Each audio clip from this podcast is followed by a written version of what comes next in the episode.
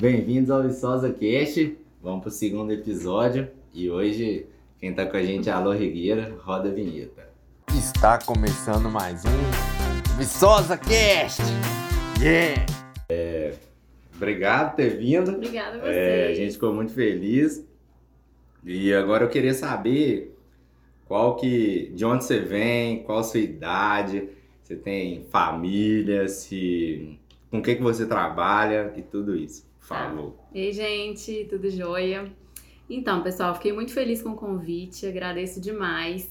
É, acho super legal ideias inovadoras, ainda mais no momento que a gente tá vivendo, então achei uma ideia super legal. Em Viçosa ainda não tem, pelo menos que eu saiba. Agora criou outro. É, Quarta-feira lançaram outro. é, mas é assim mesmo, assim que é bom, que aí movimenta, É, né? certeza, a gente sozinho certeza. não dá. E eu sou a Lu, meu nome é Ana Luísa, muita gente acha que é Luciana, mas eu sou Ana Luísa, eu tenho 34 anos. Eu sou psicóloga e maquiadora há 11 anos, eu me formei na UFSJ, né, em São João del Rei. E aí eu trabalhei com as duas coisas muito tempo. É, eu olho pra você, olho pra lá. Ah, tanto faz.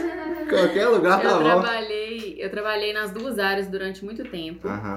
E aí chegou um ponto que eu não dei conta mais de conciliar. Hoje eu tô conciliando de novo, mas chegou um ponto que eu tava dando muitos cursos profissionais e aí eu tive que abandonar a psicologia, que foi em 2014, é, quando a minha filha nasceu. E aí eu resolvi, falei, ah, vou largar a psicologia. É, eu fazia direito também, então eu, Nossa. eu, eu formei em 2010, final de 2010, comecei a fazer direito e maquiagem, tudo ao mesmo tempo. Falei, vou largar com, a- com o nascimento da Juju e foquei na maquiagem. Foi quando minha vida deu um boom, assim, né? A Que Juju, quando no eu, caso, a filha. Julieta, que é minha filha. É. Eu tenho um marido chamado Matheus, tem a Julieta que tem sete anos, né? A nossa filha do nosso casamento, a gente já tá junto aí há 12 anos. A gente com o tempo separado, ainda vou contar isso aqui no podcast, Ixi, que tem tudo a ver com a minha profissão, assim, tem uma, teve uma pergunta lá, né, que jogaram, já atrapalhou sua família? A profissão já, já atrapalhou minha família. Hoje a gente tá junto, tá feliz. E é isso. Então tá, agora com essa breve apresentação, eu quero agradecer nosso novo patrocinador. A gente tá muito feliz. É a Off. E aqui, ó. A gente ficou muito feliz. É, agradecer o Eduardo Gomide, o primeiro, a primeiro, o primeiro participante, né? Que ele trouxe, depois conseguiu conversar lá pra gente. E aí hoje a gente fechou o- o- a parceria com a Off. E aí eu queria falar pra vocês assim, que a Off trabalha tanto com growler, né, que esse litrinho aqui, e também eles vendem barril de 30 litros e 50 litros. Quando vocês quiserem fazer um, um churrascão aí, só pedir e chama nós também, né, Lu? Uhum. Por favor. Vou mandar ela pra casa. Eu agradeço. Então tá. É, você falou que você falou que trabalhou quando você formou, você formou em psicologia, né? Isso. E aí depois você entrou no curso de direito, né? É, logo depois, quando eu formei, é, eu voltei pra Viçosa. E aí, assim, eu sempre gostei muito de estudar, sempre gostei muito de humanas, de leitura. Aí eu falei, ah, eu morava atrás da Exuf, casei e fui morar atrás da Exuf. Falei, ah, Uhum. vou fazer direito aqui. Aí eu trabalhava o dia inteiro, estudava à noite, fiz direito. Nossa. Quando a Juju nasceu, eu tava no oitavo período. Aí eu larguei. Aí faltando dois Nossa. períodos pra formar, eu larguei, tranquei assim, mas nunca quis voltar. O Nossa. direito nunca me encantou, assim, igual a psicologia, Uhum. maquiagem, não. É, trabalhei no fórum muito tempo como psicóloga, num, num centro lá de mediação, conciliação de conflitos. Então eu lidei muito com o direito. E aí eu vi muita coisa errada e, eu, e ia muito contra os meus valores, assim, eu não quis continuar. Aí foi isso, eu larguei. Mas assim, o que, o que me encanta mesmo é psicologia e maquiagem. Entendi. São duas coisas que deram super certo na minha vida. Tanto que eu voltei pra psicologia na pandemia. é, mas o direito me ajudou demais. Eu acho que todo mundo de- deveria fazer. São dois cursos que todo mundo deveria ter: direito e psicologia. Uhum, Mas pra trabalhar, não, não curti, não. entendi. E, e aí, tipo assim, você você trabalhou muito tempo no fórum, né? Você falou Eu agora. trabalhei dois anos no fórum. E aí o fórum teve alguma influência de você não ter não querer? Com o que, que você trabalhou nessa Teve. área da direito? Então, na verdade, assim, no fórum, a- uma juíza lá, que era a doutora Adriana na época, ela me chamou para trabalhar com ela, para coordenar um setor aqui em Viçosa que era super novo, não tinha é, em Minas, só tinha em Belo Horizonte, Uhum. que é o Centro de Conciliação e Mediação de Conflitos e Cidadania, que é o Sejusc. Então, eu entrei para a gente lançar esse centro em Viçosa, né, para a gente instaurar o centro em Viçosa. É, só que eu era como psicóloga, né? Eu era Uhum. contratada como psicóloga, tanto pelo fórum quanto pela Univisosa, junto, né? As duas Ah, empresas. sim. Então eu tinha estagiários de psicologia e do direito. E aí lá eu tive muito contato com advogados, com também estudantes de psicologia, é, muito contato com secretaria e tudo, e, e eu não, não me encantei assim, assim. Tudo que eu pego pra fazer, eu gosto de fazer muito bem feito. Uhum. Então assim, eu mergulho mesmo, Tá de certo. cabeça. E no direito, eu fazia as coisas bem feitas no fórum, mas eu não amava aquilo ali. Entendi. Como eu já tinha formação em psicóloga, a maquiagem já era algo que estava dando muito certo. Aí eu falei, não, não vou colocar mais uma coisa, porque eu vivo fazendo milhões de coisas, né? Hoje Sim. eu tô de pé aí desde seis da manhã, sem parar. Aí eu falei, não, agradecer direito... mais uma vez, mais- então, ter vindo. Foi muito bom. É, se eu falar besteira aqui, já é sono e cerveja. Aí corta, aí corta. É, vocês cortam. E o interesse pela maquiagem vem de, de- Então. vem de quando, veio de como, como É. que foi pra... Foi assim, é, eu nunca fui muito de me arrumar. Eu, meu campus na, na Federal de São João del Rei era Uhum. aquele campus de filosofia, história, psicologia. Então, era amor, né? só bicho grilo, paz e amor. Não, eu, era, eu tinha piercing na língua, eu vivia de bracelete, chinelo, saia de hippie, eu era assim. né? Que é- Eu era assim, é, eu era a bicho grilo. Nunca gostei de me arrumar, nunca gostei de maquiagem, muito engraçado. E aí, é, eu não tô olhando muito pra câmera, não. Não, não tem problema não, pode olhar pra mim, pra Aí, câmera. eu, eu, eu sempre gostei muito de desenhar, muito trabalho manual, Aham. tipo, já fiz bijuteria pra vender. Eu sempre gostei muito dessa coisa, desde pequena. E aí e eu toco vários instrumentos. Então eu toco gaita, toco violão, toco teclado, toco flauta. Ô, Deus, sério? É, toco vários Podia ter instrumentos. trago pra gente. É. Eu não sabia dessa sua... Eu ia virar uma bagunça, né? Isso aqui. Minha vida é assim, uma bagunça. Aí, é, como eu sempre gostei muito desse trabalho manual, eu sempre tive a mão muito firme pra Uhum. desenho, essas coisas. E aí, na época da faculdade, tipo, a gente ia pra boate ou ia pra barzinha, essas coisas, as meninas, ai, faz o delineado pra mim. E aí eu tinha a mão muito pra fazer, mas eu mesma não me maquiava. Era sempre a bicho grilo. É, e aí eu gostei muito daquilo, achei Ah. muito artístico, de transformar, de mexer com a autoestima. Eu já tava na psicologia. Aí eu falei, ah, vou fazer esse negócio. E aí fiz uma, um cursinho em loja, sabe? Eu não lembro se na época era Boticário, se era Contém Grama, Água de Cheiro, essas lojas assim. Uhum. Eu fiz um cursinho tipo de automaquiagem, gostei muito. Aí quando eu fui fazer uma pós-graduação em Juiz de Fora, eu falei assim, ah, eu vou, vou pra uma escola de maquiagem eu experimentar. E eu fiz um curso na Embeleze, que é uma escola profissional, que na época eu achei o máximo. Hoje eu já acho assim mais fraquinho e tudo. Mas foi um curso que me deu uma, um início, sabe?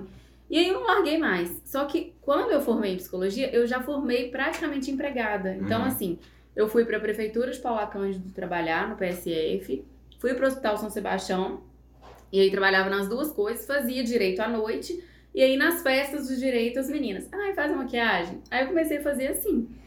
Aí quando eu, a, a Julieta nasceu, aí deixa, eu- deixa eu pensar. Isso eu foi quando que a Julieta nasceu? 2014. Tá. É, que eu tô, assim, maquiando. Que eu, que eu formei em, em psicologia foi no final de 2010. Uhum. Aí eu casei em 2012. Foi isso. Aí no meu casamento eu mesma me maquiei. Mas ainda era muito pouco. Eu fui uma das primeiras maquiadoras em Viçosa. Entendi. Assim. Mas eu mesma me maquiei no meu casamento. Aí em 2014 a Julieta nasceu. Eu falei, gente, eu preciso ficar com minha filha. Sim. Eu não posso trabalhar igual eu trabalho. Com Tipo, eu certeza. saía 5 e meia da manhã pra ir pra prefeitura, sozinha, dirigindo aquela estrada cheia de neblina, com Nossa. o bicho, querendo dormir, de tão cansada, porque eu estudava à noite, Uhum. até 10 e meia da noite, e dois né? empregos. É, e o hospital era CTI, UTI neonatal, era coisa muito pesada. Morte todo dia, os médicos entregam e falam pra contar pra família. Então, assim, é, são é, profissões muito pesadas.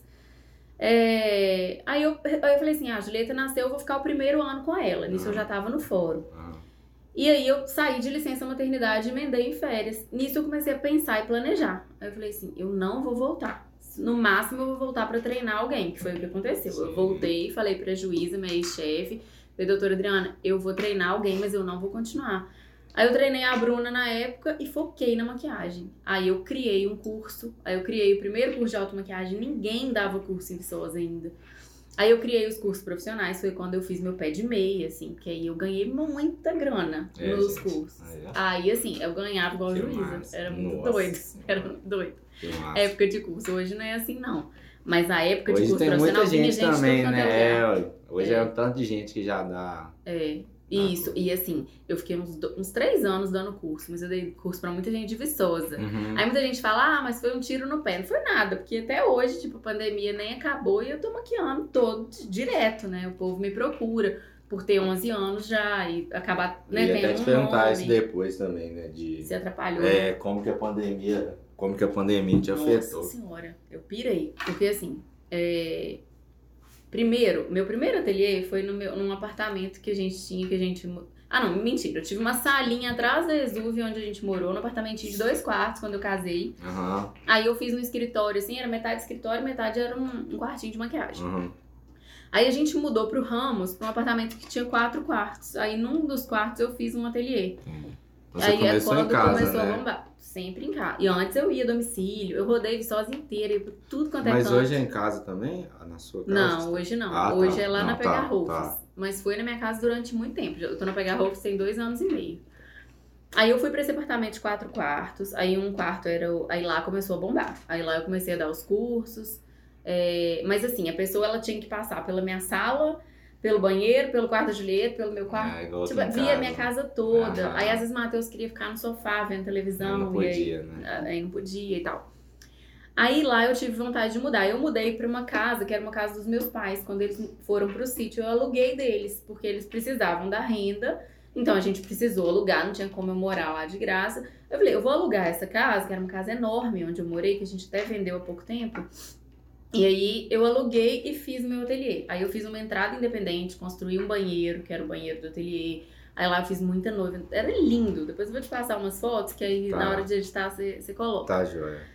Aí quando. Aí foi assim. Aí nessa época eu dei uma pirada mesmo. Porque aí, hoje eu trabalho muito, mas nessa época eu só trabalhava, não fazia mais nada. Eu esqueci que eu tive filha, eu esqueci que aham. eu tinha marido, eu esqueci tudo. Minha vida era trabalho, virou um vício mesmo.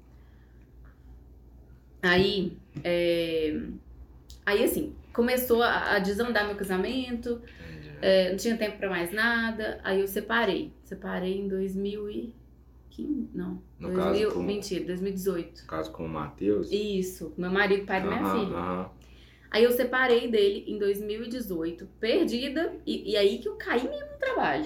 Tipo, aí eu fiquei uma, uma secura de tão magra, tipo, sofri, só trabalho, trabalho, trabalho, trabalho. É, e fiquei dois anos e meio separado dele. Dois anos e meio. Nesse tempo, eu falei assim, essa casa é enorme pra mim. Tipo, era uma casa de três andares, tinha quintal, tinha piscina, tinha não sei o que. Era muito cara, pra, só pra mim e pra minha filha. Eu, minha, minha qualidade de vida caiu, né? E, e minha renda também caiu, porque eu tinha meu marido antes comigo. Uhum. Agora eu não tinha mais. Por mais que ele me pagasse uma pensão, tipo, como é que eu mantinha uma casa, eu tinha empregado todo dia, né? Uma ajudante tá comigo até hoje, mas hoje só duas vezes por semana. Então caiu muito. Eu falei, vou sair dessa casa. O que, que eu faço? Ou eu vou pra um lugar é, muito bom, ou eu vou ter que ir pra um lugar muito pequeno e fazer um ateliê top. Uhum. Aí eu resolvi ir pra um lugar pequeno e fazer um ateliê top. Aí eu aluguei, tipo, um quarto, sala e banheiro pra mim e pra minha filha. Ela já dormia comigo mesmo. E falei, vou fazer o ateliê. E fiz lá na Pegar Rolfs. Só que nessa época, assim, é, eu tava muito perdida. Sabe, assim, separada, triste, de, né, meu casamento indo por água abaixo. Você casa pensando que você quer ficar pra Pra sempre. sempre. E aí, é, com três meses, tipo, conheci um cara, namorei, vou contar minha história toda, tá? É, né, Aí namorei. é bom a gente, sabe, a gente conhecer fora É. do, do trabalho, porque a história do podcast também, a gente conhecer as suas, suas histórias, saber que Uhum. vocês são iguais, iguais a gente, pessoas Aham. normais, vamos dizer assim, sabe? Aham. E aí, na época de separados, é, Matheus namorou umas três vezes, dois anos e meio, e eu namorei duas vezes. Uhum. Uma vez foi, tipo, uns nove meses, não deu certo. E aí, a outra vez eu emendei, tipo, deu, sei lá, um mês e meio eu conheci esse cara, o pior cara que já apareceu na minha vida. Sofri tudo que você puder imaginar na mão desse merda, desse homem. E aí foi o que mudou, que virou minha chave, assim. Porque, primeiro, virou minha chave pra eu entender que eu queria resgatar minha família. Uhum. Segundo, virou minha chave pra eu entender que tinha muitas mulheres precisando de ajuda, porque se eu, que era uma mulher independente, com dinheiro, Não, com minha casa, com meu carro, eu passei por não aquilo precisava daquele cara, né? e eu passei por aquilo, Nossa. tipo assim, violência física, sexual, violência isso. emocional, todos os tipos de violência que você puder imaginar, Falei, se eu, independente desse jeito, caí, fiquei um ano e três meses presa, sem conseguir sair, parar na delegacia, um monte de coisa, imagina outras mulheres muito Uhum. mais vulneráveis do que eu. E aí, eu falei assim, eu tenho que voltar pra psicologia. É, foi, sei lá, foi meio que Deus soprando. E aí vem a pandemia, porque quando eu saio desse relacionamento, já tava na pandemia. E aí eu saí muito acabada, sabe? Quando eu resolvi expor, eu já tava muito melhor. Mas eu fiquei muito tempo com aquilo ali, muita terapia dando conta de aguentar. É, e aí eu falei assim, eu vou voltar pra psicologia. E eu nunca parei de estudar a psicologia. Eu sempre amei a psicologia. Uhum. Meu Instagram de maquiagem, eu sempre falei de psicologia. É, Eu, vi, eu vi lá que tem destaque, você Sim. sempre comenta. Eu sempre falei muito de relacionamento, de, Aham. né, depois de eu sofrer abuso, eu falei de abuso, né, de relacionamento abusivo.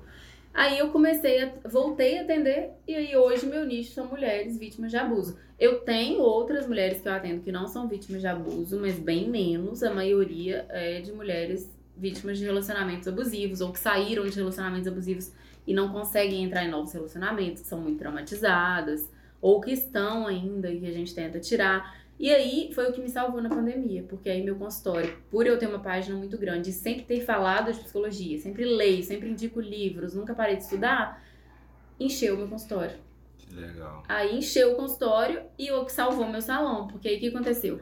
Eu comecei a gastar meu capital de giro para manter meu, meu salão aberto. Uhum. Meu salão já se mantinha há anos. E aí eu falei assim, agora eu vou precisar pôr alguém. Eu sempre amei trabalhar sozinha. Aí eu, aí o que, que eu fiz? Pra não falir, assim, ter que fechar, eu volto pra psicologia, meu consultório enche, eu coloquei duas pessoas pra trabalhar lá. Aí eu aluguei duas cadeiras e aluguei a primeira sala do meu ateliê. Meu ateliê é grande. Aham. Aí foi o que salvou, e aí me deu, né? eu Levantei, e aí agora a gente né, comprou apartamento. Aí, aí, assim, levantar na pandemia, né? Eu já caí e levantei milhões de vezes, mas levantar na pandemia eu acho que foi o que foi mais significativo. assim. E, e aí, tipo assim, como que foi a volta com o Matheus, assim, É, na- no meio da pandemia, que você falou que você Uhum. tava triste. é, E a- parece que, tipo assim, a pandemia, é igual eu comentei no primeiro episódio, assim, a pandemia, claro, péssimo, pessoas é, perdendo familiares, Uhum. eu peguei e fiquei assim, ah, muito mal tal.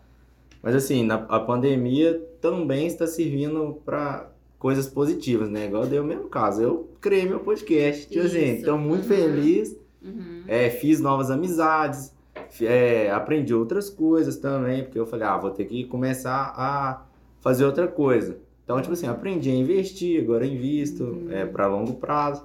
Uhum. E eu queria saber pra você, assim, como que foi você ter terminado o relacionamento na pandemia, ficou mal, teve essa fase ruim, mas ao mesmo tempo seu salão, uma coisa que você gosta, que você ama, na verdade, é psicologia, você se, vamos dizer assim, reinventou, vamos dizer assim, reencontrou, né?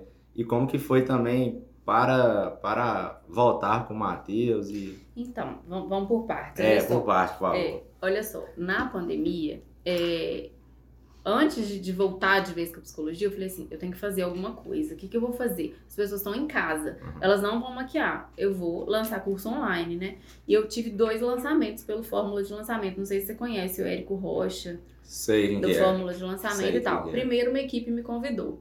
E aí, né, tudo é muito engraçado, porque essa primeira equipe foi junto com, meu, com a minha relação abusiva. E aí eu tive abuso tanto na minha relação quanto na equipe. E assim, foi muito pesado, porque eu não dormia. Quem me acompanha sabe que às vezes eu ia pro ateliê pra fugir, sabe? Pra fugir da- das agressões e tudo. E eu ficava lá até 4, 5 da manhã. Eu não dormia, eu virava. Eu virava gravando aula, sabe? E essa equipe em cima de mim. Tipo assim, então, eu fiz dois lançamentos na pandemia. Um eu fiz 12 mil, outro eu fiz 11,800. Uhum. Na pandemia, tipo assim, com todo mundo é, sem poder gastar, com todo mundo, gente miserável, passando fome, porque Uhum. a situação que, que Uhum. tá é inacreditável, assim, pra mim. Fora Bolsonaro, se alguém que for Bolsonaro, sinto muito, ninguém vai falar de Bolsonaro, fora Bolsonaro. É, e aí, é, eu, eu fiz esses dois lançamentos, óbvio, 12 mil e 11.800, mas pra Ah. dividir pra equipe. E essa Ah, primeira tá. equipe foi péssima, assim, pra mim, péssima mesmo. Deles falarem assim, você quer gastar o dinheiro com o médico, psiquiatra? Vamos lá pro psiquiatra. Desse jeito, assim, fazendo reunião, acabando comigo. E eu fiquei muito pior. Porque eu já tava, eu sou operada da coluna com cirurgia aberta. Eu sou operada da coluna com cirurgia aberta e eu tive altas crises durante o Uhum. relacionamento abusivo e durante essa equipe. Aí eu saio dessa equipe e vou pra uma outra que foi ótima. Aí a gente fez o segundo lançamento, que foi sucesso também, né? Que, que fizemos 11,800. Isso tudo em meio à pandemia. É, tinha três meses que eu tinha saído dessa relação. E antes de sair dessa relação, quando foi, eu saí em maio, 7 de maio, foi depois do meu primeiro lançamento.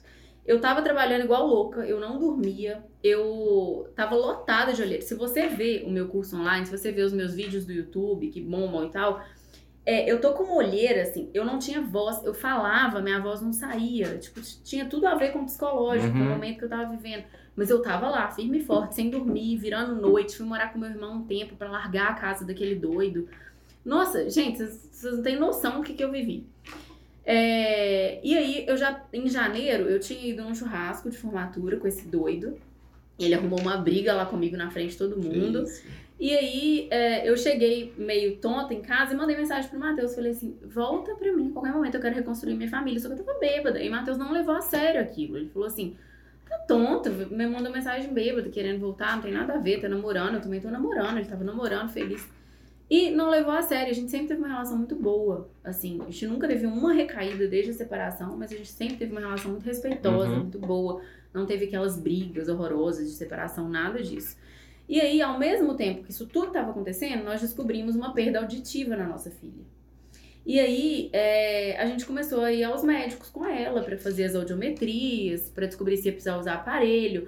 Em meio à pandemia, aquela confusão, eu com medo do meu salão fechar, fazendo os lançamentos na correria, descobrimos. Aí ele começou a ir nos médicos comigo. Foi quando eu escrevi uma carta para ele. Aí eu não escrevi uma carta, eu escrevi uma bíblia, né? Eu sou falante e gosto de escrever. Aí eu escrevi uma bíblia falando de tudo, da- né, de como eu queria reconstruir meu casamento. Eu já tava indo muito em grupo de oração, no resgate e tal.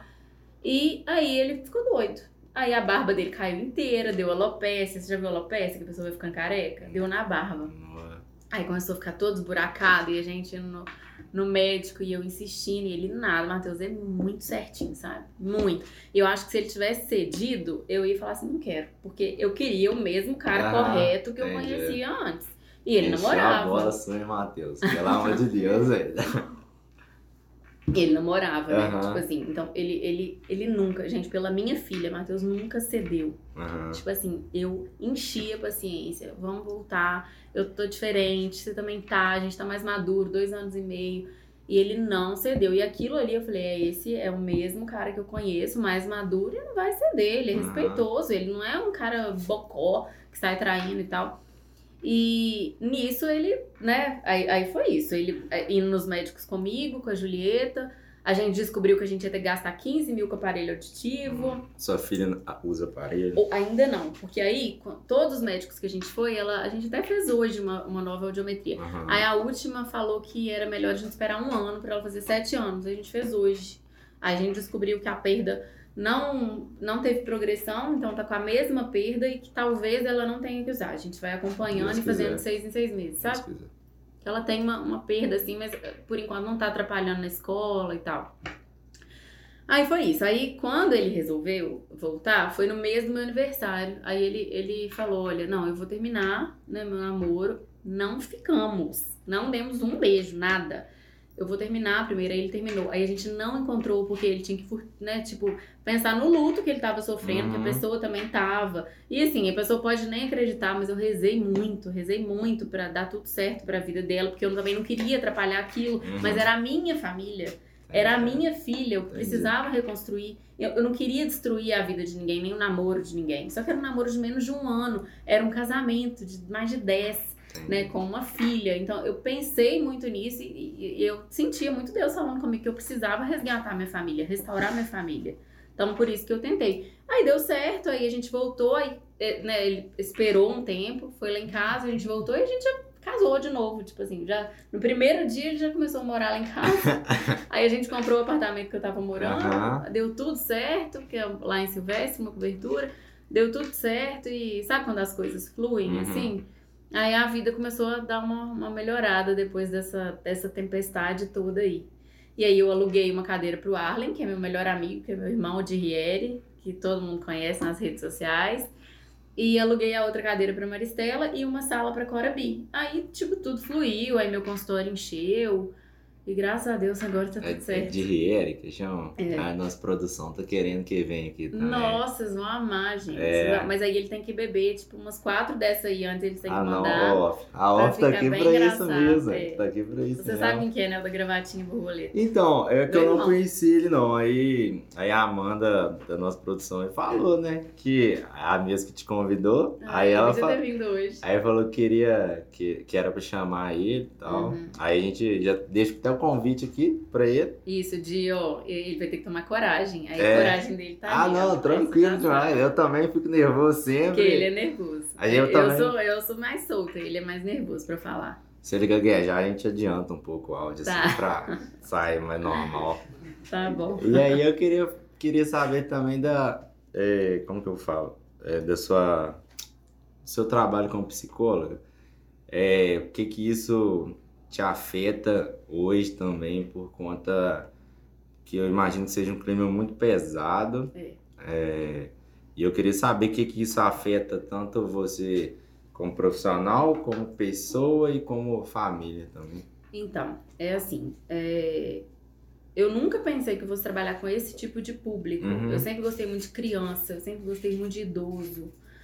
Mas olha, olha o que, que a psicologia já fez, né? Tipo, na pandemia eu voltei, meu consultório tava cheio e, e eu postei, sabe? Eu fui internada por depressão. Internado. Deve ter, sei lá, uns dois meses, três meses. Olha, você viveu um monte de coisa. Ih, meu filho, aqui não vai dar pra contar um, um vigésimo Ah, não, vida. aí você volta aqui também, não tem nada a ver, não. É muita coisa. O povo olha, ah, Paty, rica, aham, tá, vai.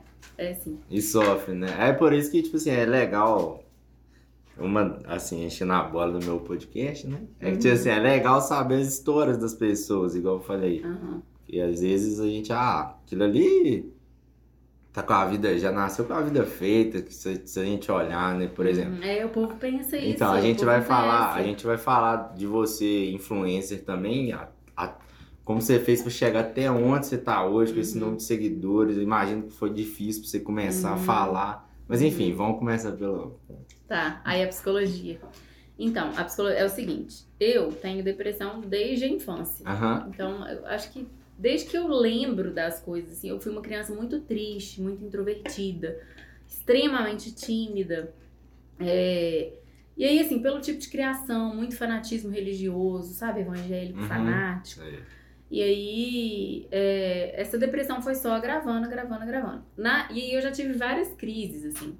Na época de, de terceiro ano, acho que terceiro ano, segundo ano, que eu tinha, sei lá, 16, 17 anos, é, tipo, já tentei suicídio. Depressão muito forte, mesmo, sabe, assim.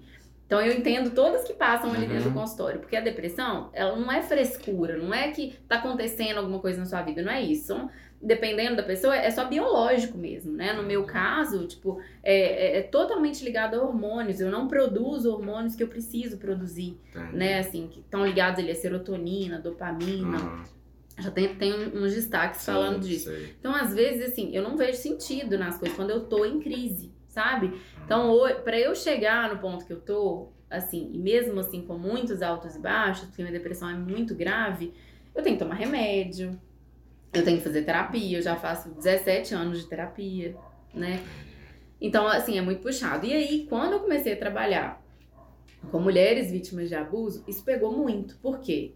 Eu tinha acabado de sair de uma relação abusiva. Por mais que eu tivesse em terapia, por mais que eu tava trabalhando aquilo ali em mim, várias coisas até hoje são gatilhos. Entendi. Né? Então, é, muitas coisas que acontecem, que elas contam, eu- aconteceu comigo. E ali, durante o atendimento, eu tô ótima. Maravilhosa. Atendendo, ajudando. Mas na hora que eu vou Precisa pra ser casa. forte, né? Aí na hora que eu vou pra casa, aí o bicho pega.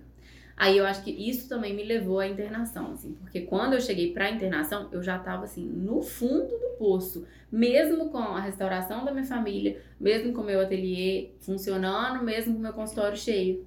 Eu tava com dinheiro, eu tava com uma família, eu tava com tudo, mas eu- a depressão tava ali. Aí eu fui internada, aí eu fui internada numa clínica que quando você olha no site, assim, é pelo Agros que eu fui, que eu Uhum. tenho plano de saúde. E aí, você olha no, na, na clínica, tem piscina, tem academia, tem tudo que você puder imaginar, área verde, rará, só que aí quando chega lá é completamente diferente. Então, eles me deixaram presa sete dias num quarto andar. Olha que loucura. Sem ver a luz do sol. Tá doido? É, aí eu vi várias mulheres sendo amarradas, sendo é, recebendo injeção pra dopar. Foi a coisa mais horrorosa. Eu fiquei lá 15 dias e aí eles não deixam de falar no telefone.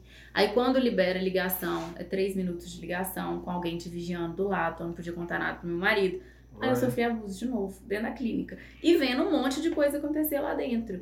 Aí quando eu saio. Mas assim, nada pra mim é por acaso. Tipo assim, lá dentro eu aprendi tanta coisa do que eu vivo dentro do consultório Uhum. que eu voltei com uma bagagem gigantesca, mas destruída, acabada. Acabada. Então você deve ter voltado pior que você já foi. Muito né? pior. Todo mundo volta pior. Eu tenho vários amigos que eu fiz lá. Uma é usuária de crack, filha de um dos caras mais ricos de Juiz de Fora. Não, não posso falar. É, não, não. É, e eu fui pra lá visitá-la, tipo, peguei o carro, fui, fiquei três dias lá com ela, dormi lá com ela, mas já tá na clínica internada de novo. Tipo, senhorinhas, sabe, assim, de 80 e poucos anos, que a família isso. meio que abandona e, né? e é, é muita violência lá dentro. Aí eu voltei também com muita bagagem e voltei pro consultório. Mas é algo que eu repenso todos os dias, assim. Será que eu devo manter? Porque agora tá tendo muita procura por curso de novo, que é o que mais me dá dinheiro. Será que eu mantenho consultório? Só que eu tô lotada de paciente, eu preciso encerrar todas, né? Mas eu não tô marcando novos pacientes, Uhum. sabe? Mas é isso. Aí o que mais que você perguntou? Você falou que a gente ia falar? Ai, meu Deus, até esqueci. Da- Ah, tá. Uhum. Tem que perguntar ali que é só fã. É, mas aí é essa questão do, do digital influencer. Uhum. É, porque como você fez pra começar isso? Porque você sempre foi é, introvertido, né? E Uhum.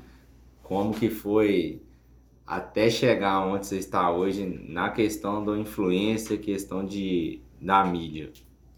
Então, é, essa coisa de digital influencer caiu meio de paraquedas na minha vida, Aham. sabe? É, teve uma loja que me chamou, é, me chamaram e eu com muito medo, assim, que o que acontece?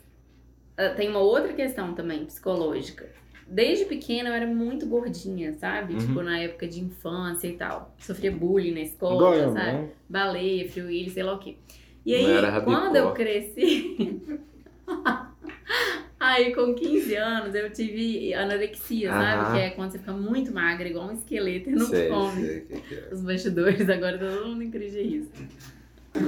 Aí, é, com 15 anos, eu tive nível de anorexia, tipo, não comia, tipo, muito magra. Aí, quando essa loja me chamou, eu fui, meio que caí de paraquedas, aí me pagaram bem, e aí deu super certo. Tipo assim, eu postava tudo, aí colocava na arara, vendia, no mesmo dia. Arara é o quê? É tipo um negócio que põe roupa, assim, eles colocavam escolhas da Lu Rigueira na loja. Ah, tá. Aí colocava todas as roupas que eu fiz o provador, aí vendia tudo. Aí começou a dar muito certo, sabe? É porque assim, aí eu fiquei nessa loja um tempão, sabe? E deu muito certo. Aí eles foram só aumentando meu salário mensal. Aí outras lojas começaram a me chamar. E eu sempre fechava contratos mensais pra ir Aham. uma vez por semana. Aham. Só essa loja que eu tinha aqui, duas. Aí isso também foi muito bom pra mim, porque aí eu ganhava um dinheiro bom como digital influencer. E Isso foi só. Isso foi quando? Antes da pandemia. Foi, ah, sei lá, uns quatro anos atrás que começou. Tá, e aí então você já fazia era tudo, né? Ao mesmo tudo, tempo. tudo ao mesmo tempo, Tá. até hoje. Eu faço Tá. tudo ao mesmo tempo. Então vamos embora então. Nossa senhora, por isso que eu vivo cansada. Aí, é... Tá, aí fiz essa loja, aí a Chili Beans me chamou também, a Boticário me chamou, aí várias franquias me chamaram, aí todo mundo fechava o contrato mensal, então eu tinha um dinheiro fixo legal como digital influencer, tinha as maquiagens, aí depois voltei pro consultório e tipo, ficou top. Uhum. Só que esses provadores de roupa começaram a mexer muito comigo. E como quando eu tava no relacionamento abusivo, além de ter muitos ciúmes de tudo que eu fazia, de qualquer roupa que eu usasse, de tudo, né? É, eu comecei a engordar, tipo, no, no relacionamento abusivo, porque a comida era a minha salvação. Tipo assim, eu ficava muito nervosa e, e- e ia pra compulsão alimentar. E aí os, os provadores que mostravam o meu corpo, que mexia com aquilo ali, por mais que eu não postasse nada, tipo, decotado, nada disso, aquilo ali mexia. Eu olhava no espelho, eu postava. As pessoas julgavam o meu corpo. Aí eu terminava um provador, ia lá, comprava três barras de chocolate e comia as três de uma vez. Tipo assim. Aí começou a mexer muito comigo. Eu falei assim, ah, vou largar esse negócio. E aí, quando começou a pandemia, Eles me dispensaram. Essa loja grande, cheia da grana, eles me dispensaram, sabe? E aí, olha o que, que eles fizeram. Meu marido, ele era cliente dessa loja também. Ele era. é, prestava serviço para essa loja. Uhum. Prestava serviço para essa loja. Aham. E aí, ele ganhava uma parte em dinheiro, uma parte em permuta para a loja. E eu nunca aceitei permuta. O meu era sempre dinheiro. Eu sou muito fã de dinheiro. Tá certo. Eu nunca aceitei assim, ah, de tal influência que vai lá e ganha roupa. Ah, vai lá e ganha produto. Não, eu não aceito. Pra mim tem que ser dinheiro. Uhum. Porque produto não paga minhas contas. Eu tenho filho, eu tenho família, entendeu? Uhum. Aí, é, ele- olha o que, que eles fizeram. Eles me dispensaram, eu tinha um salário bom lá. Assim que começou a pandemia, eles mandaram um funcionário me ligar e falar assim: aqui, a gente não vai poder continuar, sendo que eu tava lá há três anos. E eu não tinha carteira assinada, nada disso, porque digital influencer não tem. Aí eu falei assim, gente, esse trem não vale nada. Tá mexendo com o meu psicológico e ainda não vale nada, me dispensa assim. Aí eles ligaram, que na época era meu ex-marido, a gente não tinha voltado ainda, ligaram pro Matheus e falaram assim: aqui, deixa eu te falar, é, essa parte que você recebe em permuta, a gente vai te pagar em dinheiro. Porque tá na pandemia, né? Você deve estar apertado. Nossa. Aí era a parte que eu recebia.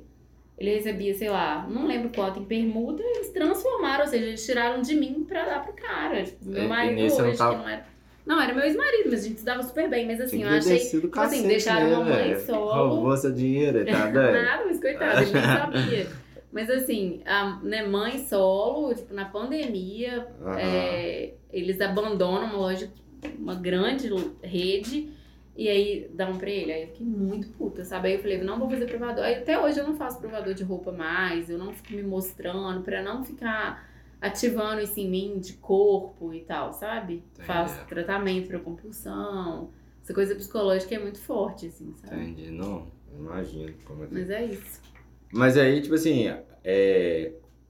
como que você venceu? Como que você venceu esse medo de ficar postando as coisas? Tipo assim, a loja chamou, mas e aí? Como que foi? Mas Você antes ficava- eu, eu não tinha tanto medo assim antes, não, sabe? Aham. É, eu não passei assim por essa fase de ai, muito medo de aparecer nos stories, não. Uhum. Eu tive aquela fase tímida lá na adolescência. Aí eu comecei a fazer terapia com 17 anos. Aí no curso de psicologia eu tinha timidez, às vezes, de apresentar um, cu um, um- um curso, não, um trabalho, umas coisas assim. Mas quando eu fui fazer direito, eu acho que eu venci minha timidez no direito. Entendi. Porque como eu cheguei no direito já formada, já com uma formação, eu estudava com muita gente muito novinha. Então eu tinha muita segurança de apresentar. Eu chegava a fazer, apresentar trabalho sem nada na mão, e já falava, e já, porque eu já tinha aquela segurança de estar trabalhando. Né? Trabalhava de dia, estudava à noite, aí parece que o direito aflorou muito isso em mim, da fala, né? De, de, de não ter vergonha, de vencer a timidez. Não Aham. foi bem como digital influencer, não. Entendi. Por- porque eu acho que eles até me chamaram por isso. Porque eu já aparecia nos stories, Entendi. parecia muito com a Julieta, que é minha filha, Aham. falava muito. Não, Então, tentei eu acho que eu ser. venci lá. Tentei ser influencer, mas é muito difícil. Se Não é era- nada, menina. Ah, não que isso, levava tra trampo demais. Mas é porque, tipo assim, eu, eu comecei a gravar stories e comecei a criar conteúdo de educação física, né? Super Ah, personal e tal. Só que aí depois comecei a trabalhar e aí, tipo, comecei a trabalhar e aí ficava muito difícil pra criar vídeo, porque era assim, tinha que estudar, pensar no tema, estudar o tema, criar um- alguma coisa pra, tipo, um, o que que eu vou falar, depois editava o vídeo, É, é aí eu ficava assim, nossa, aí, É, isso aí é puxado. aí eu desisti de, de, É. de ser, na moral. Eu acho que eu não desisti bem. Assim, eu teve uma época que eu desisti, sim. Eu parei com todas as divulgações e- Aham. e, deletei meu Instagram por dois meses. Tem umas férias de Instagram. Aí encerrei todos os contratos, falei, ah, não quero saber disso mais, não. É, Aí eu voltei agora bem aos poucos. Tipo, a Arezzo me chamou, aí eu, tipo, falei, ah, eu vou cobrar isso aqui. Se não quiser pagar, eu não vou fazer. Entendeu? Tipo assim. né? É, Aí eu tô fazendo assim, sem me mostrar, eu pego, mostro as peças Entendi. lá na área, lá em casa, que é bonita, e, e não fico me mostrando em espelho mais. Foi um jeito de eu voltar. Mas eu desisti por um tempo. Agora, essa questão de começar meio do zero como influencer e ter que fazer muito conteúdo, eu também acho que eu não daria conta. Uhum. Só que como eu tenho Instagram há 10 anos e todo mundo em Viçosa conhece, tipo assim, muita gente em Viçosa me conhece, eu não fico presa nisso. Então eu tenho stories super aleatórios, né, Amanda? Super aleatórios. Do nada, minha filha, do nada eu tô falando de sexo, do nada tô falando de psicologia, do nada tô falando. Sabe, assim, uma Aham. coisa aleatória que o povo gosta de ver. Então eu não fico assim, ai, que Ah, Eu acho que coisa. agora fica mais fácil, né? Tipo assim, Isso. porque agora eu, eu vejo, vejo pessoas acompanhando assim os stories de, de um famoso, por exemplo, que fica assim, ah, isso, isso, aquilo, ah, que não sei o É, quê. mas, Aí, tipo assim, a galera agora É. só pode, depois que fica Tem famoso, é só, só é. isso, né? mas aí o povo desiste também, né? Ah, sei lá, o pessoal É. cheio de milhões de seguidores, É. tá justíssimo, né? É. Agora a gente vai começar o quadro Pergunte com Batatão, tá? Aí eu vou Tá. pegar no Instagram também, perguntas que o pessoal mandou, que, que é legal, que as pessoas querem saber mais de você. Uhum. Aí você já falou, né, um pouco sobre como começou a ser digital influência em Viçosa, que é com a loja lá. Uhum. É, pontos positivos e negativos da sua, dessas profissões que você tem, por favor. Ai, eu acho que tudo na vida tem pontos positivos e negativos. É difícil falar, assim.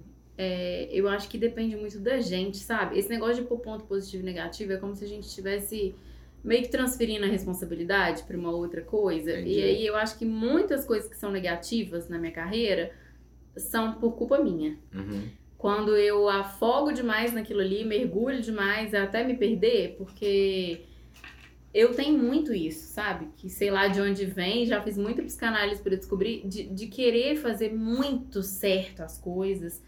É, e às vezes eu me perco, entendeu? Eu não consigo equilibrar tudo, eu não consigo equilibrar a família, meu marido, filho, trabalho, consultório, ateliê, loja, e sei lá mais o que.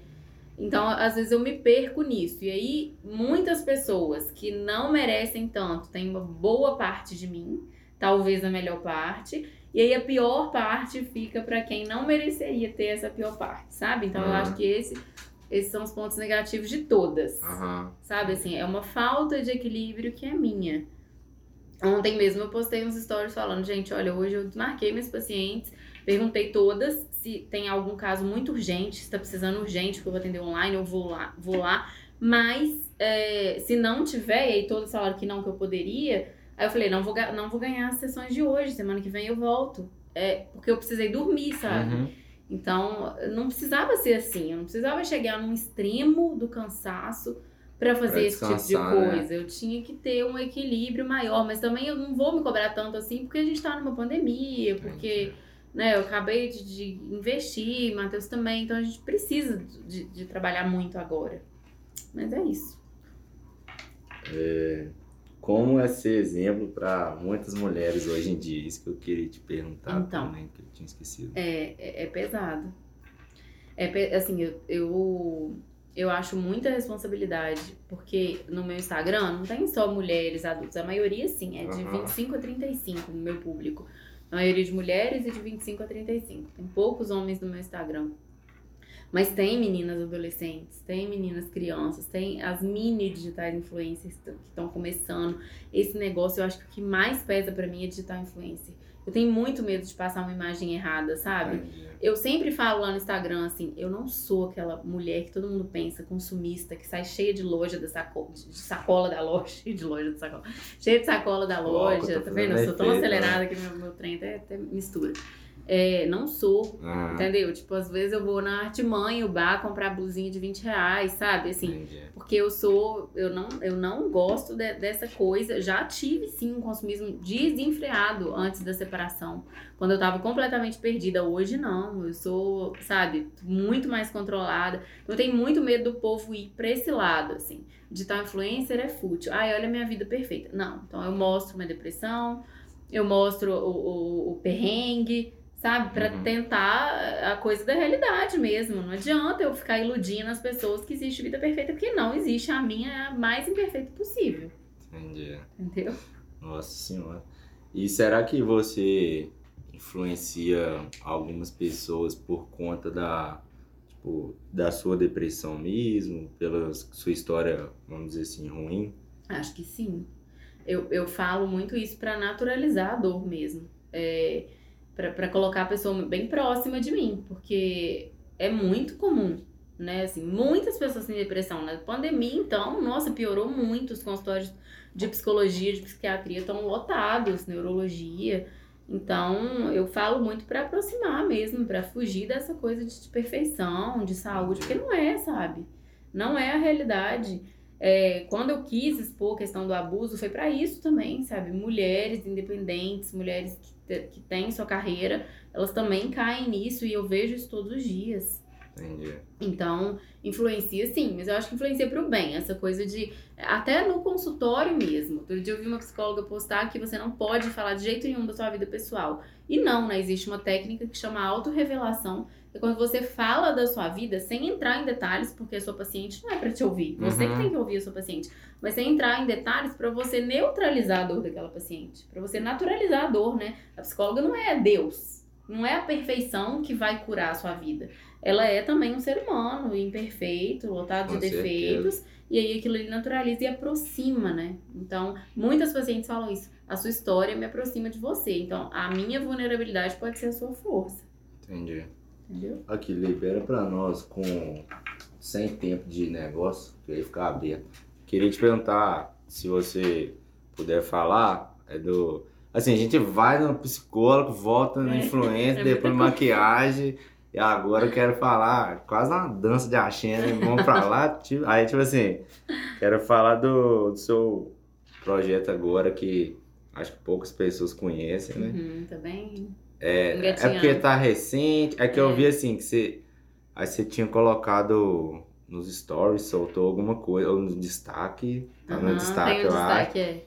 Que é meu abacaxi que chama, né? Isso, é uma loja online. Então, aí eu queria que você contasse sobre também, porque assim.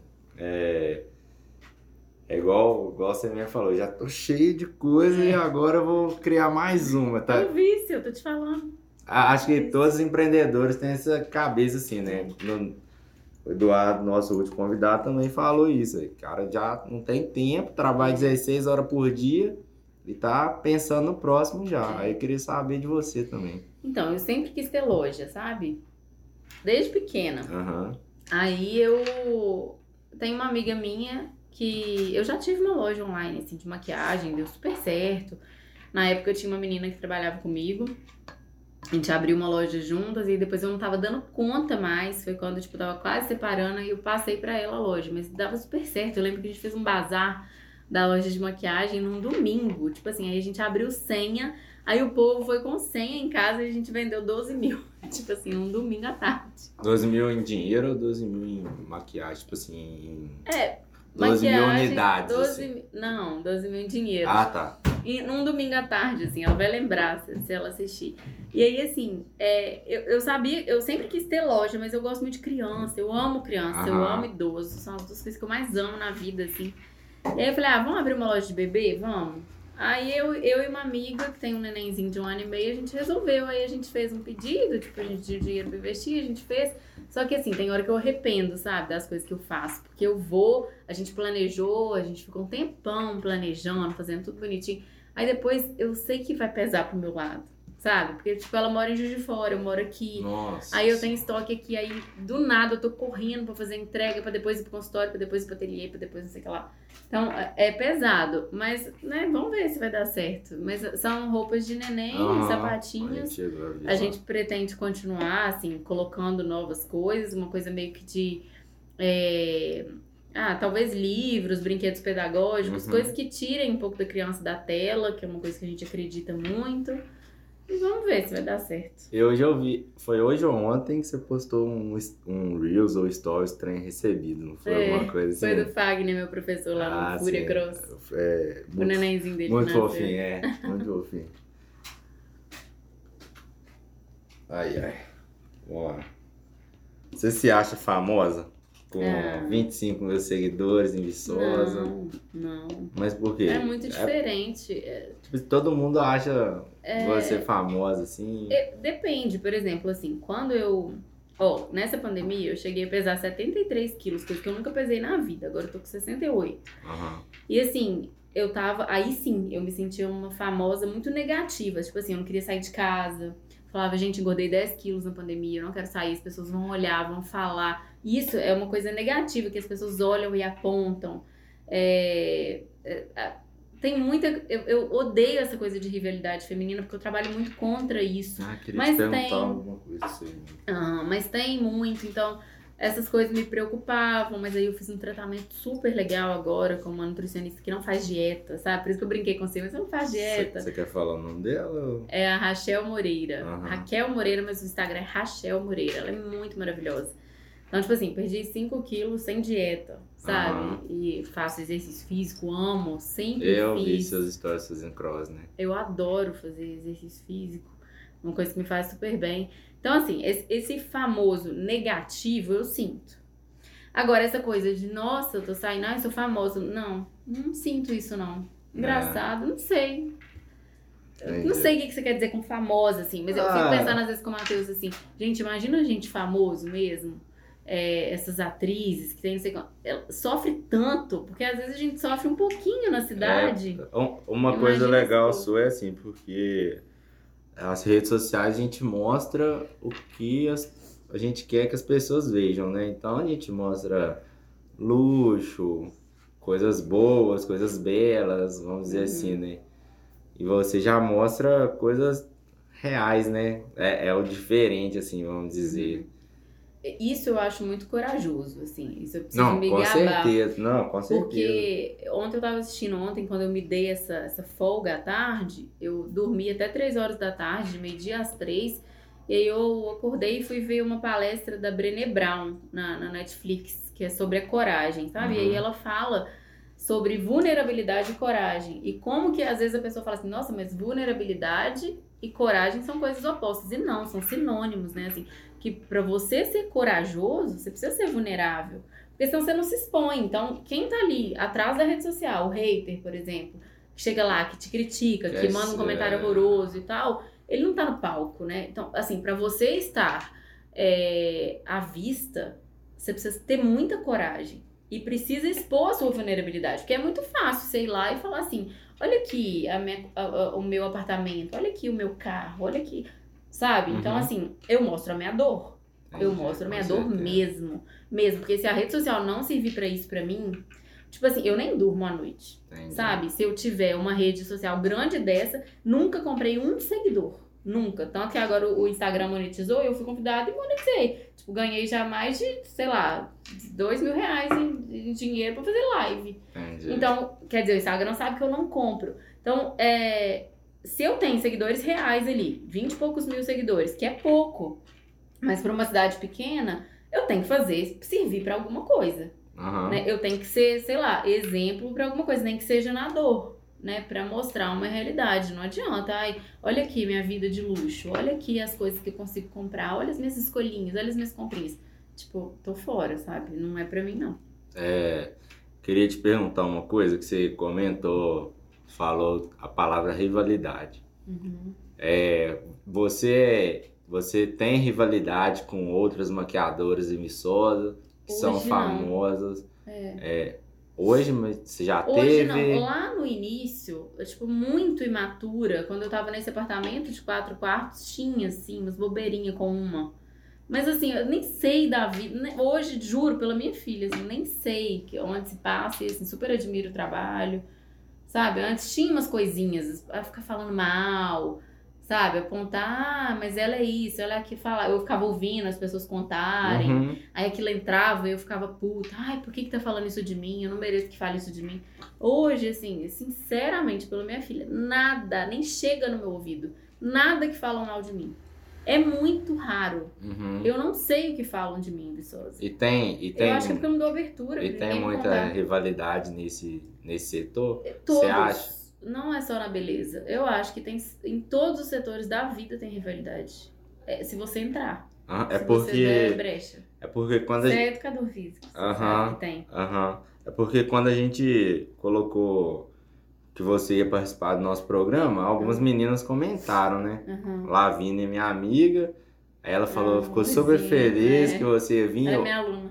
Outra menina comentou hoje, infelizmente esqueci o nome dela, comentou assim, ah, a Lu é maravilhosa, que não sei o que. Eu vi que ela. Ela, Talvez fez make-up, alguma- Tá, é. lá do Rio Grande do Sul. É minha aluna do online também. Então, aí é muito legal. Você, igual você falou, às vezes eu sou influência pra pessoa sua influência negativa, vamos dizer assim, mas não, pode, só tem pessoas É, que comentaram acho- assim, é. pelo menos na questão da Teve- maquiagem, às é. vezes. é- Teve assim, eu lembro que na época da- que eu expus o abuso, né? Eu nunca falei o nome do, do, do capeta, não, mas é, eu lembro que o povo ficou. as- teve umas meninas assim de salão falando, ah, quer fazer isso pra aparecer, né? Tipo assim, vou aparecer nessa merda, né? Tipo assim, de falar os abusos que eu sofri, tem tantas formas de eu aparecer, né? Aham. Teve um pouco disso, mas assim, muito pouco. E, e às vezes de pessoas que sofriam abuso, isso que me dava pena, sabe? Assim, que, tipo, precisavam sair daquilo, mas sei lá, a forma era falar mal. Teve um pouco disso, mas é, eu acho que todo setor vai ter rivalidade. Todo setor. Tipo, às vezes eu faço propaganda de um lugar, aí já alguém já fala, ah, fala mal do lugar. Porque vai ter, entendeu? Não, não tem como não ter. Eu acho que tem aquela coisa. O que, que eu vou aceitar? Ah, existe eu não ligar para a opinião do outro? A Brené Brown fala isso. Existe eu não ligar para a opinião do outro? Não, não existe. Você é um ser humano e você vai ligar para a opinião do outro. Uhum. Mas tem como você escolher as pessoas as, né, pelas quais você vai se importar. Então, tem hoje eu tenho pessoas que eu me importo, que vão virar pra mim, que vão falar assim, Lu, isso aqui não foi legal. Amiga, eu acho que isso aqui você tá exagerando. Fala um pouco menos. Uhum. E aí eu sei que é irmã, que é amiga. E aí eu vou ouvir. Agora outras, tipo, não são as pessoas que estão no palco, que estão tendo coragem, entendeu? Aí eu vou ouvir por quê? Então, hoje nem chega no meu ouvido, porque eu não dou mais liberdade, entendeu? Mas eu acho que isso é, é com a maturidade. Hoje eu tenho 34 anos. É muito diferente. Eu sou mãe de uma menina de 7 anos, eu sou casada há muitos anos. Eu já vivi um monte de coisa que eu já te contei. Então, eu acho que a maturidade vai trazendo isso também pra gente. Eu Mas no seu até- meio também deve ter muito. Queria até agradecer por ter se aberto assim com a gente assim. É assim, como a gente é, por exemplo, no meu caso, um homem, assim, é mais difícil acompanhar, né, Uhum. pessoas que trabalham com maquiagem. Uhum. Então assim, a, a, a Amanda tinha, a Amanda falou assim: "Ah, chama a Lu e tal". É, aí eu tô assim, velho, mas essa, é igual eu te falei, né? Essa mulher é muito famosa, o que, que ela vai querer fazer aqui por enquanto e tal? Aí a Amanda falou assim, não, velho, ela é super gente boa, ela ajuda muitas mulheres, tem certeza que ela vai ir pra, para ajudar. Ela sempre vai, vai ajudar tal. Então, assim, queria agradecer por você ter abri, aberto sua, história aqui com a gente. Tá? Mas não tá que acabando, não, tá? agradeço. Tá. Tem, tem muita pergunta, eu só tô agradecendo. Eu que agradeço. Ó. Muito feliz. Como que você lida com, sua, com, com as críticas do seu trabalho? É isso que eu te falei, assim. Eu Você não liga, né? Zerei. É. assim, dei uma resetada mesmo. Nem fico sabendo. Não recebo hater mais. Muito raramente. Parece que eu sei de onde vem, sabe? Porque Uhum. o capeta tem família. Então eu sei que o povo faz fake, manda, mas assim, é muito raro. Muito negator, né? É Pelo muito raro. de Então, Deus. assim, eu já bloqueio. Quando eu vejo que alguém me seguiu, aí não tem foto, aí tem três seguidores, Você três olha todos bloqueio que na seguem? hora. Nem todos, mas assim, se eu vi ali na notificação, chegou, Ah, tá. ou me mandou alguma coisa negativa, tipo, eu nem respondo, eu bloqueio, tchau. Isso de, não. isso de se importar com a opinião dos outros é muito legal, né? Tipo assim, é legal no sentido assim. é, quando eu tive a ideia de criar o podcast, eu falei, não vou comentar com ninguém. Só que eu sou falastrão, né? Aí comento com um, comento com o outro, mas assim, tentei fazer o mais reservado possível. Uhum. E mesmo assim, aparece gente pra desanimar, sabe? Nossa, Aham. não vai dar certo, não. Não sei o quê. Então, assim, é, é- aí a ideia, a ideia é igual você falou, né? Tipo, a gente se importa, mas saber com quem que vai se importar, né? Exatamente. Porque, infelizmente, É, falar mal. é. E você vai ver quando crescer mais. Aí que vem, vai Quando- aparecer, chove, assim. Aí Quando, quando, a, quando a pessoa é boa, sempre vai aparecer alguém, né? Pra, Isso. sempre É um vai- bom sinal, É, né? não, eu falo isso também. É. Hater é um bom sinal. E queria saber como você concilia tudo. Tudo isso. Família, Eu- trabalho, Não, é. É doideirada, danada. É, que- mas é o que eu te falei, eu não concilio. Tipo, eu erro pra caramba, eu direto durmo acabada, ou grito com minha filha, e depois vou lá e peço desculpa. É, tipo, não dou atenção pro Matheus. Aí depois também vou lá e dou um jeito de tomar um vinho e dar um pouco mais de atenção. Entendi. É isso, não dá pra conciliar. Não dá pra conciliar. É, Não sei, não sei. Não sei a resposta. Um dia eu quero saber. Entendi. Entendi. O que, que você diria? Eu acho que essa pergunta é boa. O que, que você diria pra Lu de 10 anos atrás? Ai, para de se importar, porque essa, essa luz de 10 anos, 24 anos, nossa, eu me importava muito, eu me acabava. Nossa, era, era terrível. Eu me importava pra tudo, tudo que o outro falava era, era o principal pra mim. E hoje, assim, eu não tenho tempo pra saber o que o outro fala. Impressionante, assim, eu conquistei um monte de coisa por isso, por não ter mais tempo pra ouvir o que, que o outro tá falando. Entendi. Então eu acho que eu falaria isso, assim, ai, não se importa não, você tá perdendo tanto tempo. Acho que seria Eu isso. diria uma coisa. Ah, É. Não namoro com capeta lá, não. velho. Ah, justiça quando você conhecer, tá doido? também. O pior é que Ah, as mulheres, às vezes que apanharam, só aparecem depois, entendeu? Quando você termina, elas aparecem pra contar. Não, mas, eu Mas já ia te contar a história, tipo te assim, quando você conhecer É, lá, é. você... voltamos. Outra off Bia, ah, esqueci de falar que é bom demais, né? No outro episódio a gente só ficou falando nisso. Essa é Monique Hells. São um pouco mais forte que a Pia. Eu assim. tomei, eu experimentei Monique House lá no Fábrica, outro dia, que meu marido pediu. Aham, ela, é- ela é boa. Ela não é também. muito forte, não. Né, não, gostosa, ela é só é. um pouco mais. É, O amargor dela é um pouquinho além da, Pilsen, né? Assim. É. Aham. E você matar seu copo aí? Não misturar, né? Vamos matar então. Boa. Ela tá um pouco mais.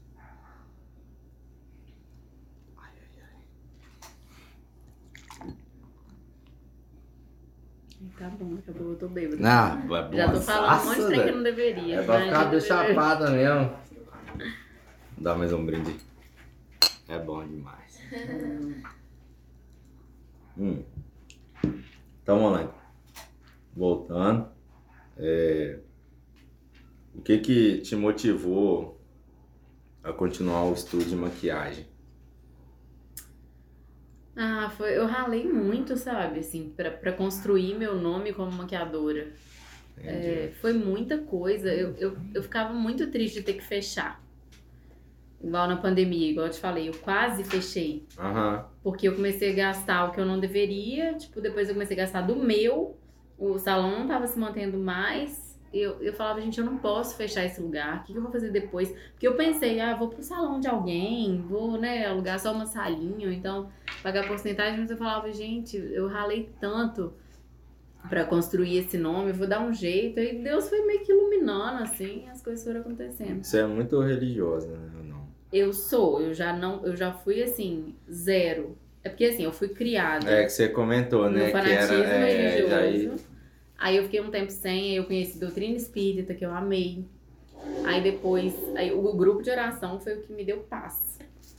Que era no- na católica, né? Então eu, eu, eu sou assim, isso é raro, mas eu sou católica depois de véia. Entendi. Mas eu não sou é, crismada, não fiz primeira comunhão, nada disso. Eu quero receber os sacramentos, mas eu, eu me encontrei nos grupos de oração. Legal. Mas assim, é aquela coisa de Deus muito sem fanatismo Não, mesmo. claro, claro. Não deixa de fazer nada. É, É só uma mas, força, né? Tipo É. assim, pra se segurar. é, mas Entendi. eu, quando eu, eu me sinto assim, mais perto de Deus, as coisas fluem muito. E, e parece que acontece as coisas de, de gente chegar perto de mim. Eu fico brincando assim, fora Bolsonaro, brincando não, porque isso é sério, mas assim, é, é que eu tenho visto tanta coisa horrível, sabe? E meu pai, tipo, é Bolsonaro doente, desses que organizou a, Passear. a passeata, que organizou a viagem pra Brasília e tudo. É, mas eu sei porque eu faço muito a minha parte, sabe? Aham. Então, por exemplo, essa semana mesmo, tipo, saindo do panorama, uma, uma, uma moça usuária eh, tava sem ter o que comer, tipo, com seis filhos. Eu vou no supermercado, eu faço compra, eu encho o carrinho, mando a pessoa de livre pra casa, sabe? Eu faço a minha parte. Eu Uhum. faço mesmo a minha parte. Eu não exponho. Eu não vou lá no Instagram mostrar, mas eu faço muito. Quem é muito próximo de mim, tipo meu marido ou meu irmão, eles sabem. Eu faço muito a minha parte e eu sou muito é, a fav... eu sou muito desse lado, sabe assim, de ver esse lado das pessoas que sofrem muito. E o outro lado não vê, né? Que é elite, que tá tudo certo, vamos continuar, não roubem os nossos bolsos. eu vejo o lado da miséria, que tá uma merda. Entendi. Então é isso.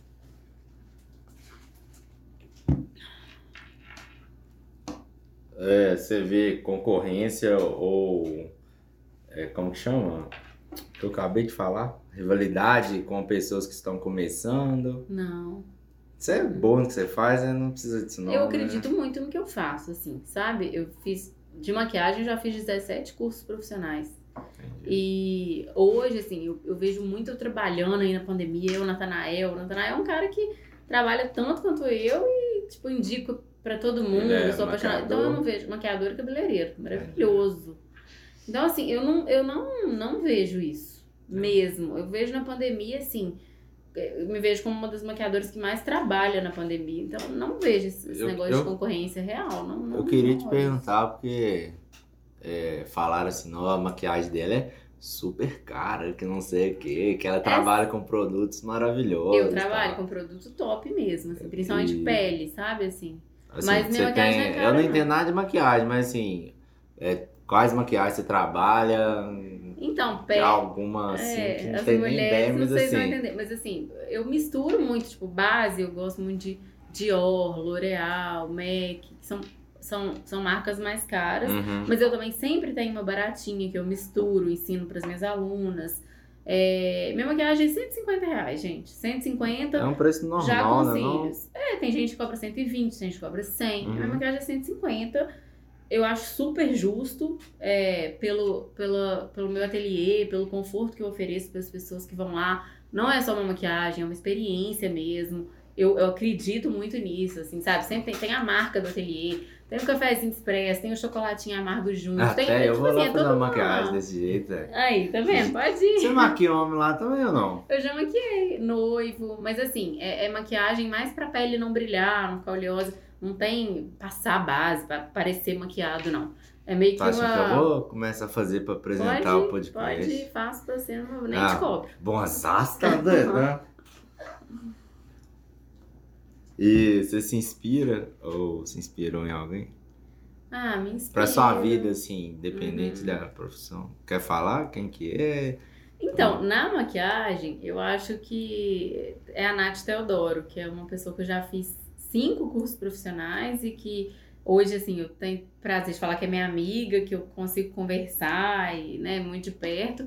E que eu, eu admiro muito, porque é uma mulher, assim, hoje milionária e muito simples. Muito humilde. Ninguém fala, sabe? Uhum. que tem a grana que tem, os cursos online, de fazer assim, milhão em curso online.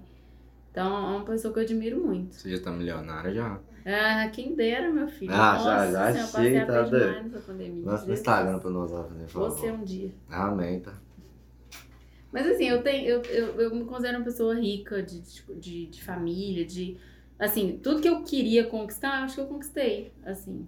Sabe? Eu não tenho Aham. aquela Mas você, tem algum sonho ainda? Ah, eu quero sair da- do apartamento que eu moro, de comprar uma cobertura, eu quero uma casa. Eu quero uma casa com área, eu quero ter mais cachorro, ter uma cachorra adotada gigante, que mora dentro de apartamento, eu quero ter mais, que eu amo. Aham.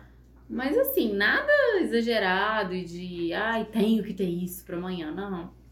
Bem, Você vai devagar, né? é, Devagar. é.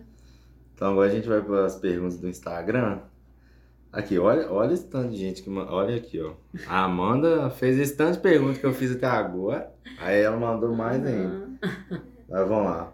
É, o Wesley perguntou: qual a maior dificuldade que você já enfrentou no seu ramo? Qual, qualquer um que pandemia. você.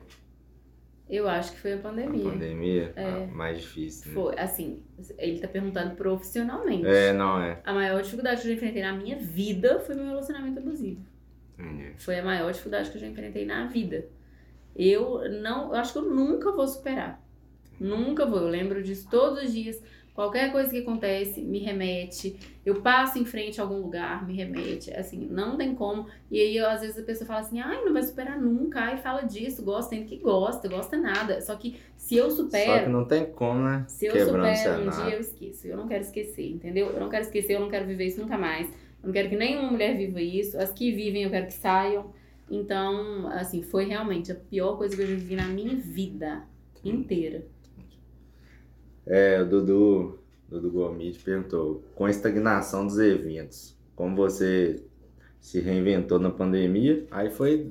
Aí foram os dois cursos né, online. também. É, foram os cursos online, foi alugando as duas cadeiras do ateliê, quando as coisas voltaram devagar. Ah, quero, quero Alugando a loja. é, alugando a, a primeira, primeira sala para uma loja e voltando pro consultório de psicologia. Como que é, é, Você comentou que não queria é, aju- ajuda assim de ninguém. Você comentou alguma coisa, você não queria trabalhar com ninguém. E como que foi colocar essas duas pessoas para trabalhar para você e como que é você com elas hoje? Foi ótimo, porque a Maristela é a que faz minha sobrancelha, que eu amo o trabalho dela e Uhum. tudo, e o Arlen é meu irmão. Então, que é o Di, que eu falei pra vocês convidarem. Porque, assim, o Arlen, ele tem três anos que ele tá em Viçosa e foi meio que amor à primeira vista, assim. Aham. A gente é igual irmão, todo mundo acredita que a gente é irmão mesmo. Ah, vou marcar com seu irmão, o povo acha que é irmão de verdade. E então tá com ele lá, assim, me, me fez levantar muito, sabe?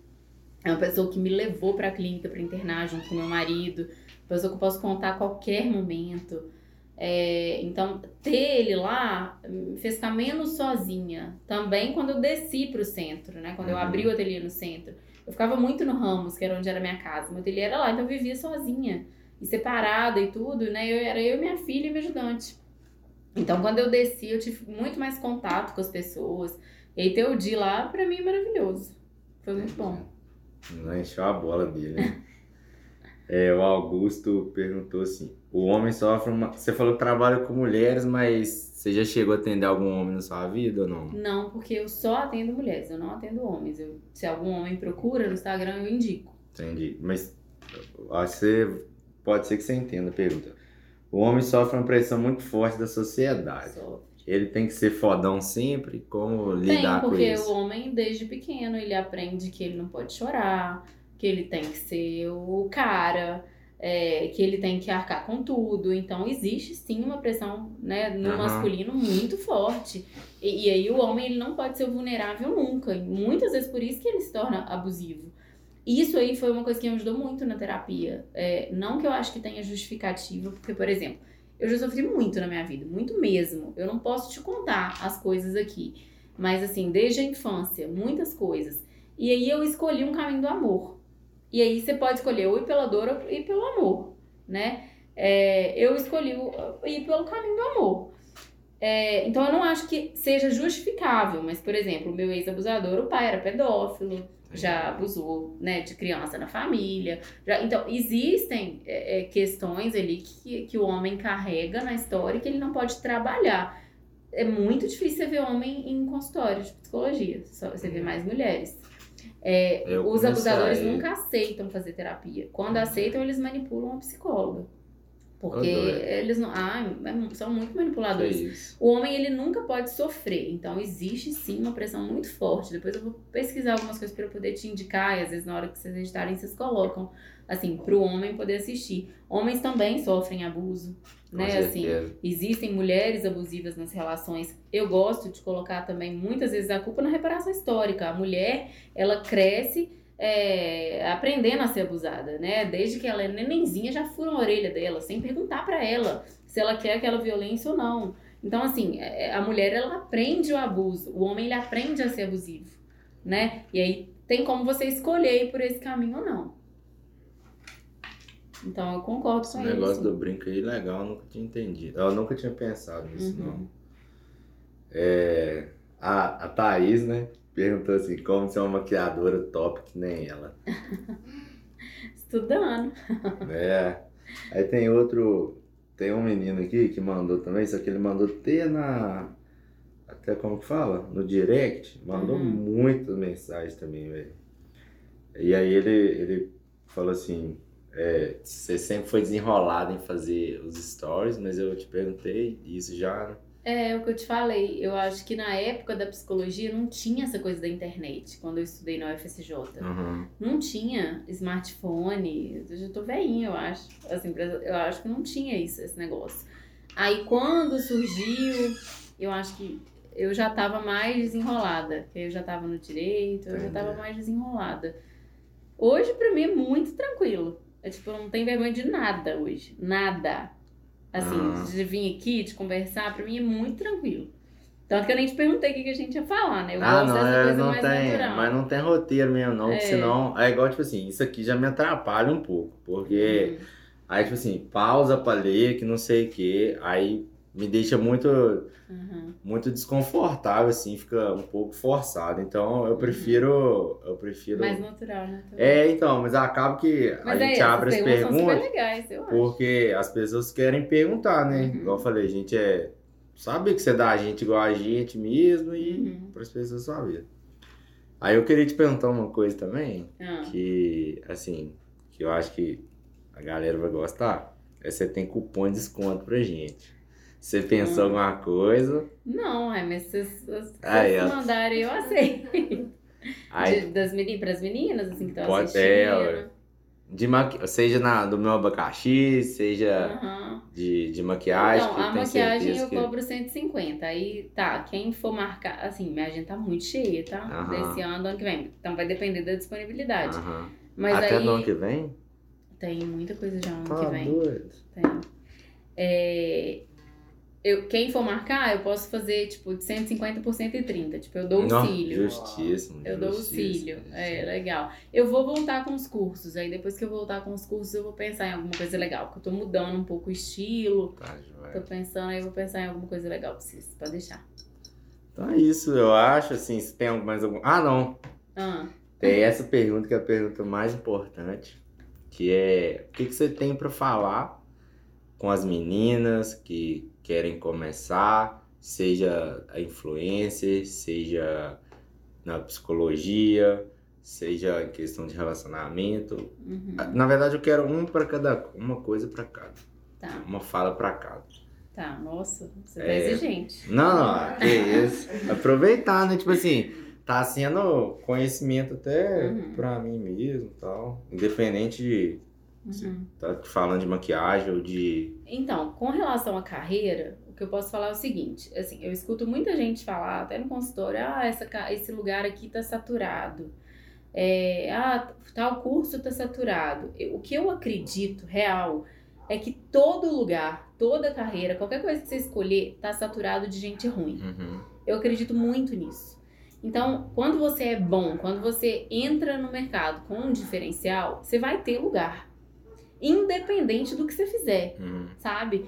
Então, eu acho que se você entrar, se fizer bem feito, você pensar, você planejar, vai dar certo. Pra mim, não tem como dar errado.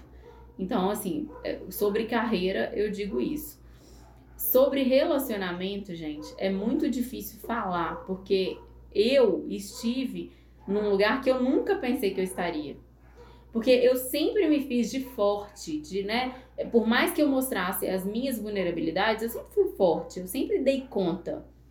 Quando eu separei, eu sempre, né, eu nunca, eu passava aperto, mas eu dava um jeito. Eu nunca precisei, nunca pedi um centavo pros meus pais. Eu trabalho desde os 16 anos. Eu tava no segundo grau, eu já dava um jeito de ir nas férias ir pra loja trabalhar. Quando eu estudava em São João del Rei, eu teve uma época, eu fazia psicologia. Eu trabalhava numa boate fazendo drink, que era a Domo. Eu trabalhava quinta, sexta e sábado.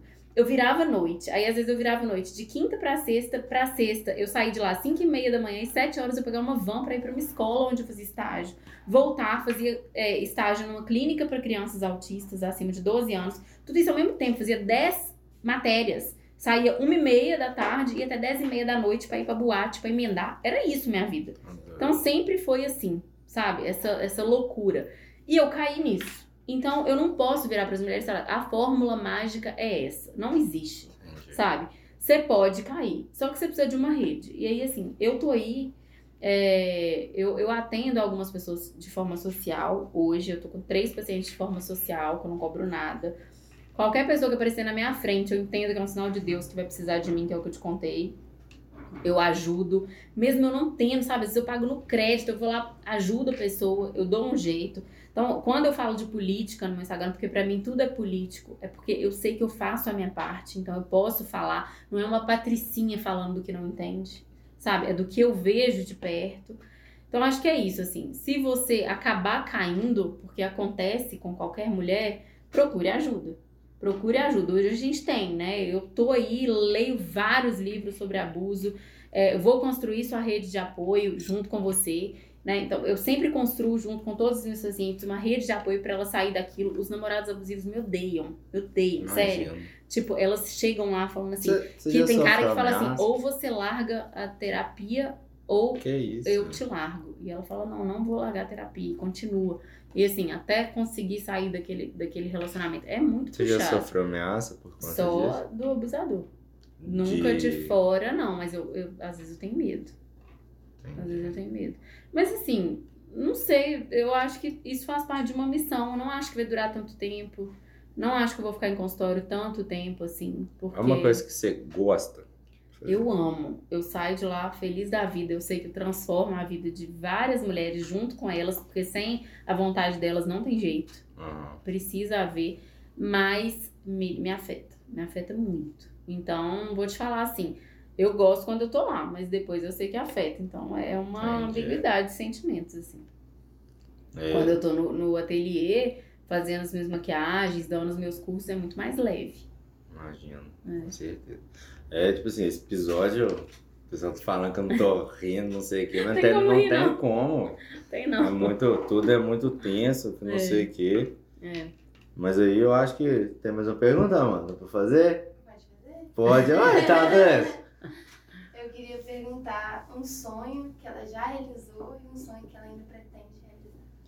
Então, o sonho que eu já realizei foi comprar meu apartamento, minha coberturazinha. Ah, você já comprou? Já. Ah, achei que você, era o seu sonho. Não, Isso. Ah, já compramos. errado. É, já compramos, já tá pago, tem uma dívida. Chama no nosso churrasco qualquer dia, Reformamos. Compramos, reformamos, tudo no meio da pô. pandemia. Entendi. É, ah, um sonho que eu tenho. Nossa, é difícil, porque assim, esse negócio de sonhos, se eu for pensar assim, num- numa coisa que é ideal, o que é ideal? É fora da realidade, Uhum. né? Existe uma coisa que é ideal que eu não posso sonhar porque ela nunca vai acontecer, que é, por exemplo, mulheres se livrarem dos seus abusadores, se livrarem da violência, isso vai acontecer para sempre, né? A gente sempre vai precisar de ajuda, a gente tá num sistema que chama patriarcado, que é um sistema que ele vai continuar, vai perdurar por muitos anos. E muitas vezes eu penso, gente, eu tenho uma filha, menina, que viveu isso junto comigo, que sabe de tudo e que pode viver isso um dia, porque a psicanálise ela fala, né, que às vezes a menina ela quer sofrer a dor da mãe para dividir aquela dor com ela, e eu morro de medo disso. Hum, Então, eu trabalho muito isso na minha filha. É, então, se eu falasse de um, um ideal, ok, não quero que as mulheres sofram isso, mas eu não posso fugir da realidade. Eu sei que elas, elas vão. Então, se eu falar de, um- de uma coisa aqui, matéria, ah, tem minha casa, tem minha casa com minha área externa, igual eu tenho lá, lá no meu apartamento, mas pra ter mais cachorro, que eu amo, pra minha filha poder aproveitar mais. Hum. Acho que é isso, assim. É isso Só então, isso. né? Queria agradecer então pela, pela, pela participação no nosso podcast. Você me desculpe ter ficado mais agarrado assim, é Não, porque, foi muito bom. assim, a- eu não sabia, eu não, não- realmente eu não sei me portar em relação a- às suas histórias, realmente foram histórias pesadas que traz um, um pensamento pra gente, tanto Uhum. homem, eu acho que para as meninas também. Uhum. É, queria agradecer por você ter se aberto assim com a gente. Foi muito. Você sabe que eu pensei muito nisso quando você me convidou. Eu falei assim, gente, tem homens lá. Então eu vou poder falar também pra homens. Normalmente Aham. eu falo pra mulheres. E quando você fala assim, Lu, eu não soube me portar. Você soube se portar muito bem, porque uma coisa que é muito difícil hoje é a gente ter uma escuta ativa. E aqui, tipo, você, me deixou falar, você me ouviu. E, e, assim, é, com empatia mesmo, Uhum. sabe? De às vezes falar assim, nossa, que difícil. É isso às vezes que a gente precisa fazer, sabe? A gente não precisa entrar o tempo todo. É o que você fez, você me ouviu, você entendeu a minha dor, sabe? É o que todo mundo deveria fazer. Então, pra mim foi maravilhoso. Adorei estar aqui, te agradeço Ah, muito. que isso, a gente que agradece muito. E queria também te perguntar quem que você pode indicar para vir aqui. Você já falou do Di, você quer indicar outra pessoa pra gente chamar também? Ah, não sei, gente. Difícil. Tem o Di, que tá dando super bem aí agora, né? Tá lá no meu ateliê, ele alugou cadeira, então é praticamente dele. Ele tá Uhum. crescendo muito. Ah, Tem o Natanael, o Natanael Tavares, ele agora ele tá com um salão assim, que é uma mansão, uma casa lá no é Clélio Ramos, não sei. Uma mansão, tá super bem. Então, acho que é um grande empreendedor, um menino de 23 anos, eu acho, Entendi. que tá super bem de vida. Acho que é isso. É, queria falar para vocês, espero que vocês tenham reparado no ambiente. É, provavelmente, assim, se Deus, Deus quiser, provavelmente no próximo episódio a gente já mude mais alguma coisa, vamos ver. E, e é isso aí, queria agradecer novamente por ter vindo, foi muito bom o papo, foi Adorei. muito, a gente, a gente aprendeu muito. É, peço desculpas novamente por se não tinha como ser engraçado. Eu, eu me senti assim, me senti preso nas suas histórias. É, amanhã, quando eu estiver editando o vídeo, eu vejo o vídeo todo de novo. Uhum. E assim, amanhã com certeza vou parar para refletir de novo. Espero que você tenha gostado do chopp, né? Adorei, delícia. Então, e é isso, velho. Muito obrigado obrigada, por ter vindo, obrigada tá? a você, viu? Adorei. Tá, Obrigadão. Obrigado, Obrigada tá? por me ouvir. Valeu, gente.